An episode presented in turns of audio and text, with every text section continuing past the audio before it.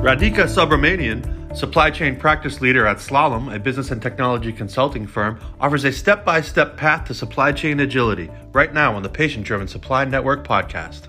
So, Radhika, welcome to this thought leadership uh, series that TraceLink is, is sponsoring. It's obviously very exciting to have supply chain thought leaders, industry thought leaders like yourself um, talking about your experiences, your insights. Uh, and in particular, you know, one of the pieces on the table that we've teed up is uh, this, you know, technology and, and vendor agnostic um, supply chain, agile supply chain credo, which we're going to touch on. And I think it gives us a, a great agenda, and especially uh, in your domain of, you know, where is where could analytics take us? Because I think that is the that's the hidden gem that I think we're going to see in the next couple of years. So, uh, welcome. It's a pleasure to have you from Slalom. Um, I love your perspectives from the discussions we've had. So, over to you to introduce yourself. Well, Roddy, thank you so much. And first and foremost, thank you so much for inviting me to participate in this webinar. I'm, I'm absolutely delighted. So, my name is Radhika Subramanian, and I am the supply chain uh, practice leader for Slalom. And Slalom is a global consulting firm. And we've got an amazing partnership with um, companies like AWS. We are, in fact, a, you know, a premier partner. So, my background, I have been working on supply chain and data driven supply chain capabilities for a fairly long time. Um, I was very fortunate in actually having the opportunity to work with one of our clients in building what's called a demand driven supply chain and it was such a fantastic success that you know gartner wrote a white paper on it and now what i'm doing at slalom is working with our partners and our clients to really enable what's called a smart supply chain or an agile supply chain, which is absolutely a need and necessity today. That's fantastic. And you know, given the the agile credo, I mean, what really pops out? I mean, there's hundreds of things that you can derive out of the credo, but what really pops out at you when you when you look at that credo. You know the word agile is so overused right? So what does agile really mean? Uh, you know when i think about agile i think about it's almost a sports terminology right? It's a full body response. For example if i pinched you on your toe it takes your entire body to respond you know to to respond to that you know kind of a a thing. So agility is the ability of an organism, an organization, a body to actually have a full body response to something. So for me, the supply chain agility really means that the organization end to end has really been able to connect the pieces so that they can seamlessly respond no matter which part of the organization they're in. Yeah, and I, I absolutely love that simple, very uh, illustrative definition of whole body response. It makes me think of that healthcare picture you see of the, I think it comes from Greek mythology, of the human body stretched out in a circle and and everything is connected you know to improve something you've got to improve everything and i and i think that analytics is is such an untapped uh, opportunity. So so when you think about this whole body response, I mean, what jumps out at you as you know the, the big opportunity for for analytics? And because I think things change, right? I mean, we've right. many companies have spent billions of dollars putting in transactional reporting systems. Yeah. And and that's not what the future is about. So what is the future about? You know, that's a really good question, Roddy. And you're right. Companies have spent decades trying to put together, you know, enterprise applications and supply chain systems, right? But as we have gotten better and better at these applications, unfortunately, we have gotten more and more and more siloed and more and more and more specialized. What that's kind of rendered is literally the fact that we are very good at very small pieces of it. We have started to specialize applications that are very good at pieces of it, but we've really not focused well on thinking about this as an end to end capability.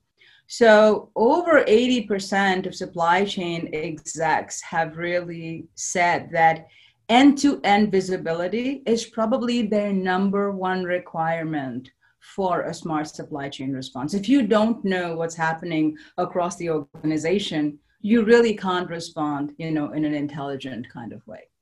You know, and I and I love that perspective, and it's it, uh, a question or a perspective jumps out at me. One of my coaches, mentors in my career said to me, "Roddy, never ever say it's a leadership problem because I don't know what that means. Leaders don't know what that means."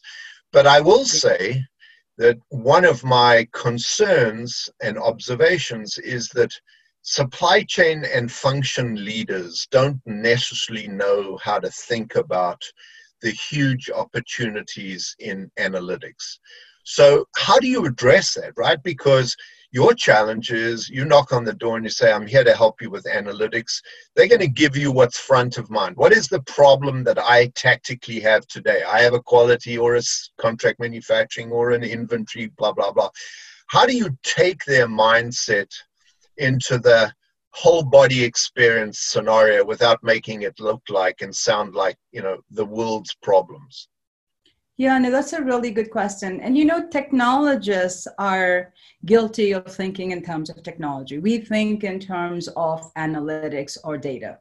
But no customer ever says, give me analytics or give me a pound of analytics. It really doesn't. How do you buy analytics? I don't know. Nobody says, hey, I want some analytics. And if they do, Roddy, that means they really don't have, they haven't understood their problem, which is a whole nother problem, right? So business leaders typically come to us to say, here are the issues I'm struggling with. I'm struggling with too much inventory. I'm struggling with very long lead times for my customers. I'm struggling with, you know, the order is never right the first time. So it the entire journey of analytics really begins with a business problem.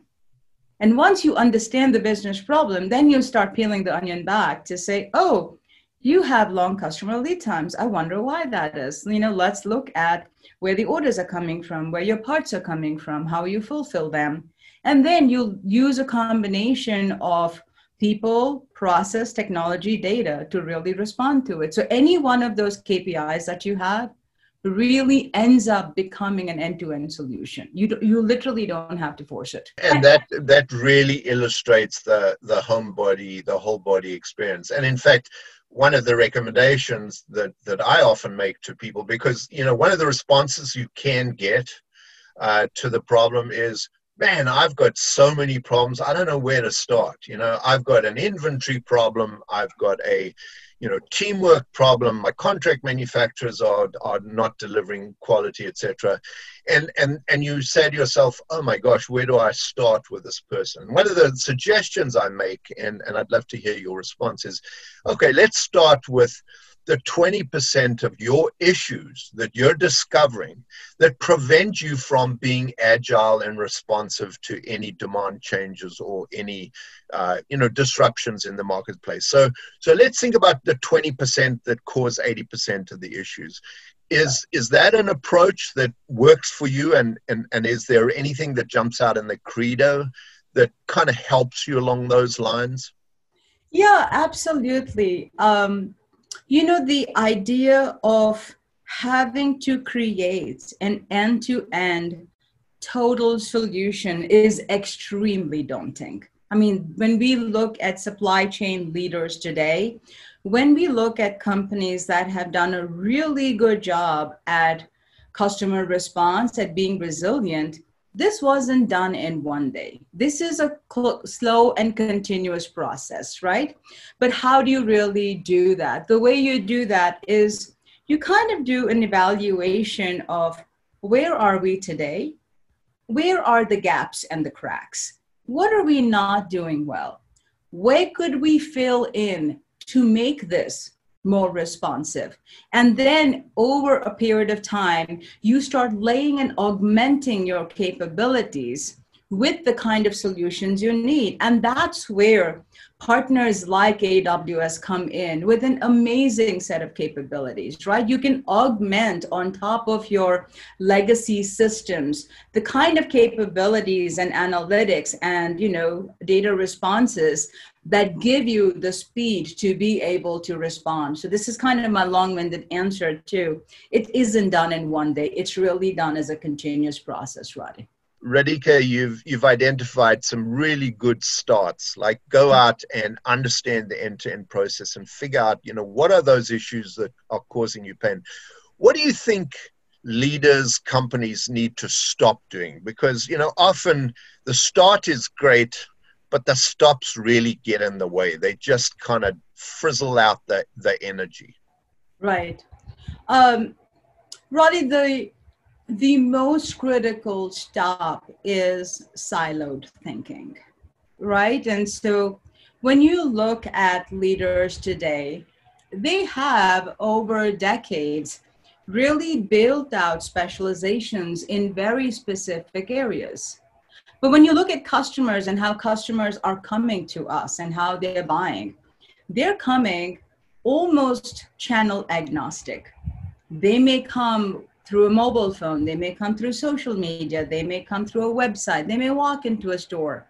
And the order fulfillment is also channel agnostic. They may say, I'll pick it up on a curb or deliver it, or I'll pick it up from a shipment center or your store, right? Or here's a different address. So I think that the promise of digital supply chain is that I will give you the product or the service at the place at the right time with the highest level of service. And to be able to do that, you have to really start thinking of the organization as kind of a seamless end to end continuity so that you can look at your available supply end to end and start to look at what the demand is so you can respond to it really well. So, my one single thing would be the siloed thinking. Really, that's a big stop. We have to stop that. And you know, I have a great story to tell, and, and it's very public domain, and that is the the CEO of Procter and Gamble who you know, coined the expression the first moment of truth is the product's available when the customer slash patient wants it needs it and and I can remember I was in the room when he said, "I don't care that manufacturing shipped it on time. If it wasn't on the shelf, you all failed as a system." So that's the whole body experience, right? So don't tell me logistics did it right, manufacturing did it right, but you know customer service and account management did it wrong because you all failed, in my my opinion. And I think that's a a good uh, um, indication. You know, I I think. Um, one of the things that I'm seeing more and more, and I love to track just what the publications and the media and social media are pushing out and there's a flurry of AI and machine learning, and you know, it, it's it's all ready for prime time. Yes. And yeah. and and and I and I think that that's not true, right? And and we have to be very careful that we don't uh, lead leaders to think, you know, here we go again. I had a CEO once that said, you IT people are the only people that do your hobby at work, right? It's not a hobby to go AI and machine learning. We we got to. So, what would your comment be about the pragmatic introduction of very sophisticated capabilities like machine learning and artificial intelligence into supply chains? You know, I'll kind of go back to the comment I made earlier that technologists are guilty about thinking about technologies in silos and because of that and also i think the second part is the lack of connectivity to the business problem itself right? And so because of that roddy and you're aware of this we see so many pocs with amazing technologies. Every company has them. It's almost like a graveyard of pocs right? And the way to actually get away from that is for these technologies to really connect with the business problem. If you think about AI or ML, not as AI or ML, but to really turn around to say, what is the supply chain problem that I have? I have orders that are getting delayed. Oh, how could I solve that? Well, let me look at the transactional orders. And there is a pattern of delays over here. Let me use technology like ML or machine learning to learn from the patterns of delays and start to predict it. Oh, when it comes from Savannah with this certain distributor or this 3PL eh, out of this warehouse with these parts, there's a 85% chance of delay. Let me bubble those to the top and proactively tap a person on the shoulder when we see it again. So, this is my long winded way of saying that it's really the responsibility of technologists to work with the business users, understand the problems that they have, and connect it back and say, you know, we can actually solve that problem with this combination of technologies. Because at the end of the day, in my opinion, the business leader doesn't care so much about the technology, but they really do care that you have solved their problem. You know, and it wasn't a long winded answer at all. I think it was an excellent example of what, in fact, we are living in the end to end healthcare system, right? Because you have a very complex supply chain downstream. You have distributors, wholesalers, retail pharmacies, clinics, hospitals, etc., etc. And so it's very complicated. And unless you can bring all the data together, and start looking for the insights. If you look at those things functionally, you're not going to see the interactions between yes. okay it's really weird this happened in the retail channel but it's also happening in the clinics channel so is there a common denominator so i think it's an it was an excellent example of how you trace the problem from and, and i think it illustrates an important point on time in full at the point at which it really counts yes. all the way back into the supply system and go and find and then model and use these advanced technologies to flesh out and identify the new questions that we should be asking. Is it always this wholesaler, this warehouse, this 3PL, this? And I think that that was so. It's a great example, and I think the healthcare system lives that uh, lives that all of the time. So, so Radhika, I mean, this has been really great. I mean, obviously, we can't you know solve the the analytics and supply chain ch- challenge in in one word, but I think you know I recently um, did a, a podcast on um, you know the use of platforms like AWS and supply chain. I'm kind of blown away by the response I got to it because I think people leaders businesses are generally realizing that you know ERP wasn't a bad move it was necessary, but it's not sufficient. And, and I think very part and parcel of that not sufficient is the analytics that the ERP vendors have given us are just not well enough established in the outside in end-to-end supply chain. So what what nugget of recommendation if you had to if you were sitting in front of a CEO of a 60 billion dollar global pharmaceutical healthcare company and you said, "You know what? I want to leave, leave you with a Radhika nugget of wisdom. Just go and chew on this and, and see where it takes you. What would that be? Um, it's a really excellent question. And you know, Roddy, it's very, very easy to quickly blame the old and think that the new is wonderful, right? So we are in a time of continuous change. Now, what companies have done over the last few decades is really invested in applications that do a certain set of processes really well, you know, and that was required at the time. And given the speed of at which business moved, it worked. But the speed of business is just going faster and faster, and the volatility is increasing really dramatically. So, which kind of brings us to the agility, right? Why do we need agility? We need agility because of this volatility. We need to be able to respond to this volatility. So, siloed systems, no matter how good your analytics is on a single warehouse management system, on a single finance system, it really doesn't help you to respond to the, you know, to the volatility really well. So my one piece of advice to any CEO would be get your leadership together help let them start thinking about the interaction between their divisions. How does the distribution center really contribute to the inventory? How does the you know product person really think about the product mix?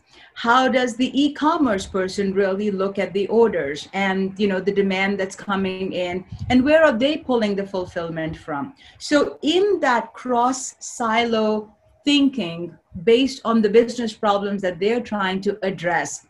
Through that will emerge the need for aha if we get this data from our erp system and this demand coming from the e-commerce and we put it together we will actually be able to see how to fulfill this better. Which kind of brings me to the need and the fantastic solution of augmented analytics on top of legacy systems. So what this augmentation does is it says you know we don't have to invest in, in integration because that's really expensive.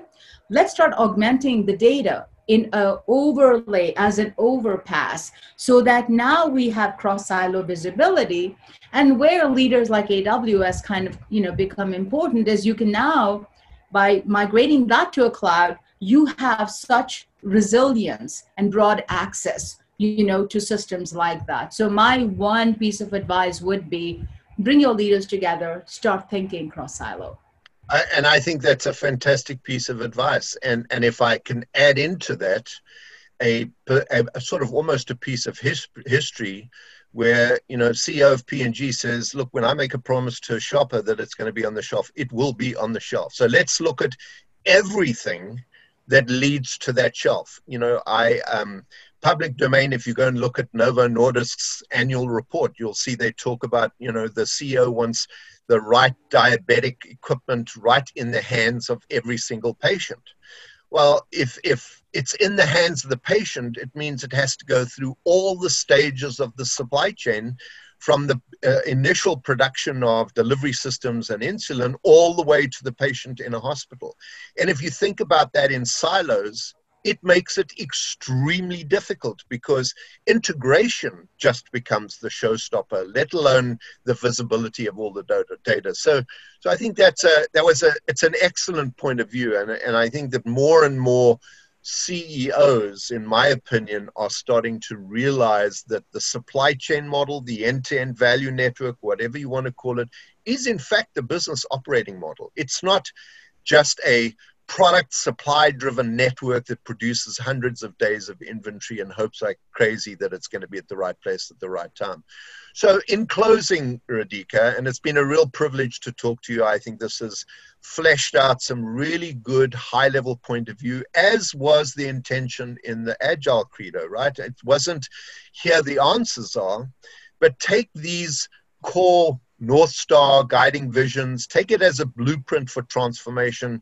Go look at these statements because they're deeply rooted in all the agile capabilities that you need to build. So, what would your closing thought be in respect of you know bringing people back to earth? Because we all know, you know as well as I do, people are going to listen to this and say, "Yeah, this credo is great, but it doesn't tell me what I need to do differently tomorrow." What would your nugget be? Um, that's a really good question. And I, you know, I don't think it's just one nugget. I think it's a sequence of nuggets. I think the first nugget would be the technology and capabilities exist today to overlay legacy systems and create a agile or smart responsive system. So that's the that's the first one. The second, which is almost a little, you know, contradictory or contrary is that technology and data is not the only answer, right? The most agile, the most responsive are your people, right? So it's really a combination of people and technology. So, how does that come together? The way it comes together is machines do a great job of automating repetitive tasks. So, we should leverage that automate as much as we can, just isolate the exceptions. And that's where human intelligence is so valuable. It would be so great for a human to wake up or just be nudged on the shoulder to say, These are the only five orders you need to look at. Don't worry about the others, they've been taken care of. So that combination of computing power, man and machine is really a great solution. And then the last piece is the job's never done, right? The world keeps changing. So this needs to be a continuous cycle of as we learn more, we say, oh, we know how to do this. Let's automate this part of it. Here are the exceptions. So human intelligence should really be used to really manage the exceptions, make sure things are going on track. And I think we should just accelerate automation to do what's repetitive. And that's, I think, a blend of the both, you know, both worlds very pragmatic. And you certainly, you've left me with a nugget, and that is you will hear me use again, and you will see it in my writing, this whole body experience, because I think that's probably such a simple thought, and yet it's a profound thought, and it's a profound challenge for a lot of organizations, is for the whole business to behave as one body it's it's not about just your feet or your hands. If if your feet are broken, you can't walk. If your hands are broken, there's other things you can't do. So, it's been a great privilege to have you. Uh, we certainly look forward to uh, working with you in the future. And uh, this has been fun. It's been a very stimulating discussion. So thank you very much. I appreciate your time. Well, Roddy, thank you so very much. And you're right. You know, agility is really about fitness, right? So um, I have so enjoyed talking to you. Thank you so very much and have a fantastic day. You too, Radhika. Thank you. Bye-bye. Bye.